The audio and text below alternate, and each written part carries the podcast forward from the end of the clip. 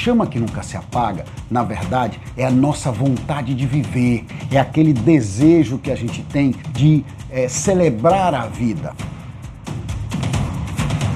É o entusiasmo que vai fazer você levantar, é o entusiasmo que vai te levar para frente nos momentos de dificuldade. É uma chama, ela nunca deve apagar. No episódio anterior, eu falei para você pontuei como é que você pode produzir, turbinar o teu entusiasmo, né? E concluí falando para você que hoje nós iremos falar da psicologia do vestuário. Anderson, explica melhor isso aí pra gente.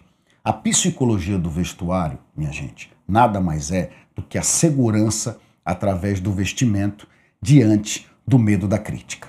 Eita, agora tu complicou tudo. Não, não compliquei nada, vou facilitar para você dividindo o assunto em dois. Nós já falamos aqui e você já sabe que existe o medo da crítica, né? Que é uma hereditariedade social, que é uma coisa que a gente absorveu ao longo do tempo e foi produzido na nossa sociedade. E por que que isso acontece? Porque as pessoas, elas têm medo de ser criticadas pelos outros, então elas se vestem iguais, elas pensam iguais, elas compram as mesmas coisas, porque ela precisa estar inserida num contexto de é, é, igual aos demais. Através desse momento, ela não se sente diferente nem excluída desse grupo, dessa comunidade, e, portanto, não haverá nela o medo da crítica. Por outro lado, aqueles que rompem barreiras, aquelas pessoas que passam é, do convencional, são as pessoas que não têm medo da crítica, são as pessoas que é, enfrentam aquele conceito e aquele padrão que está sendo estabelecido na sociedade, elas vão e questionam aquilo. Elas vão e colocam uma nova visão, uma nova possibilidade diante daquilo. Por quê? Porque não tem medo da crítica. O vestuário, meus amigos, é aquilo que permite que você se apresente, é aquilo que permite que as pessoas vejam você pela primeira vez. É a primeira impressão, como todos já sabemos, é a que fica é a impressão inicial. O vestuário ele influencia muito as pessoas. Ele tem uma influência direta no conceito e na primeira imagem que qualquer pessoa faça de você. Imaginemos aqui agora que você vai à praia e chega na praia de terno, com gravata, senta numa cadeira de praia e fica na praia, onde todas as pessoas que estão lá estão de biquínis ou de roupas apropriadas para o uso na praia, com um maiô, como bermudas, é, como roupa de lycra etc. Mas aí, de repente, você vê uma pessoa sentada na cadeira de praia, de terno e gravata. Aquilo vai simplesmente é, mudar o contexto do que todas as outras pessoas estão fazendo ali na praia. Todo mundo vai olhar estupefado o que está acontecendo. Ou seja, todo mundo vai criticar, num primeiro momento, a atitude daquela pessoa, sem saber o porquê nem a razão da pessoa estar ali de terno. Ok? Este é o medo da crítica. Este é o comportamento de quem está fora do contexto. Quando você, por outro lado, está dentro do contexto, vai à praia e vai com um vestuário adequado, o que, que acontece com as pessoas que te enxergam? Elas te trazem para dentro da comunidade. Elas veem você como semelhante como sendo uma pessoa que está se comportando igual às demais. Isso é que tem a ver com a psicologia do vestuário. A maioria das pessoas, ela coloca você diante de um cenário onde ela enxerga primeiro na mente quem você é através da visão que ela tem de você e das tuas roupas.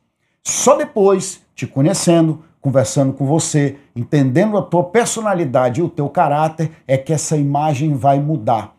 Anderson, o que, que você quer dizer no final de tudo isso para nós? Que você deve ter muita preocupação com o teu vestuário, que você deve estar tá sempre entendendo que o mais importante em você não pode ser o teu vestuário. Tu tem que estar tá apenas adequado ao local e ao momento. Você não deve estar tá chamando atenção para o teu vestuário porque nesse momento você vai se comportar como uma pessoa insegura, que você precisa estar tá com um vestuário uh, de ponta para que isso possa mostrar que você é alguém, ou que você é uma pessoa importante, ou que você é uma pessoa interessante. Por outro lado, se você está com, com um vestuário adequado, se você está num ambiente onde você nem chama atenção para mais, nem chama atenção para menos, o que vai sobressair em você é o teu conhecimento. O que vai sobressair em você é o teu comportamento. O que vai deixar você interessante para as outras pessoas é simplesmente a tua inteligência e não o teu vestuário. No passado, o vestuário tinha um peso completamente diferente do de hoje. Hoje as pessoas se vestem de maneira mais simples, Hoje as pessoas se comportam de várias outras formas. Hoje os bilionários não usam mais terno e gravata. Hoje os bilionários se vestem de maneira mais simples porque são jovens e vieram de outra geração. É nesse contexto que eu quero chegar.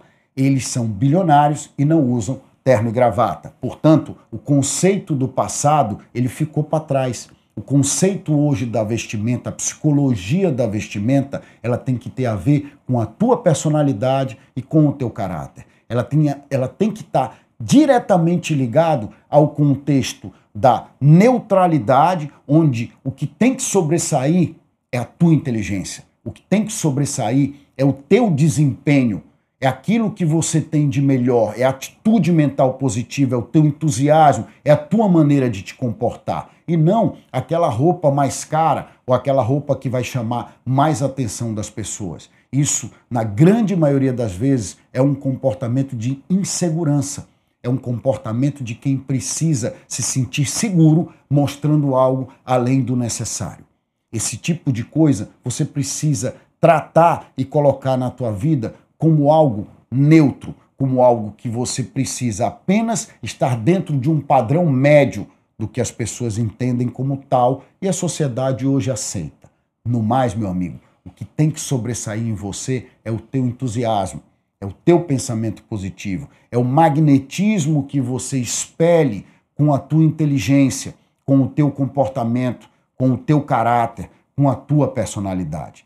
Toma cuidado porque quando você vai no shopping comprar uma roupa, quando você vai em busca de passar a tua impressão através de uma roupa, isso pode te frustrar no futuro. Escolhe o adequado, mas te preocupa sim com o teu entusiasmo, com o teu pensamento positivo, porque é isso que vai te diferenciar das pessoas e não a tua roupa. No próximo episódio, nós vamos explicar para você que o entusiasmo é um desejo em movimento. É o nosso desejo se manifestando através das nossas atitudes, das nossas palavras e principalmente do nosso pensamento positivo. Eu te aguardo no próximo episódio.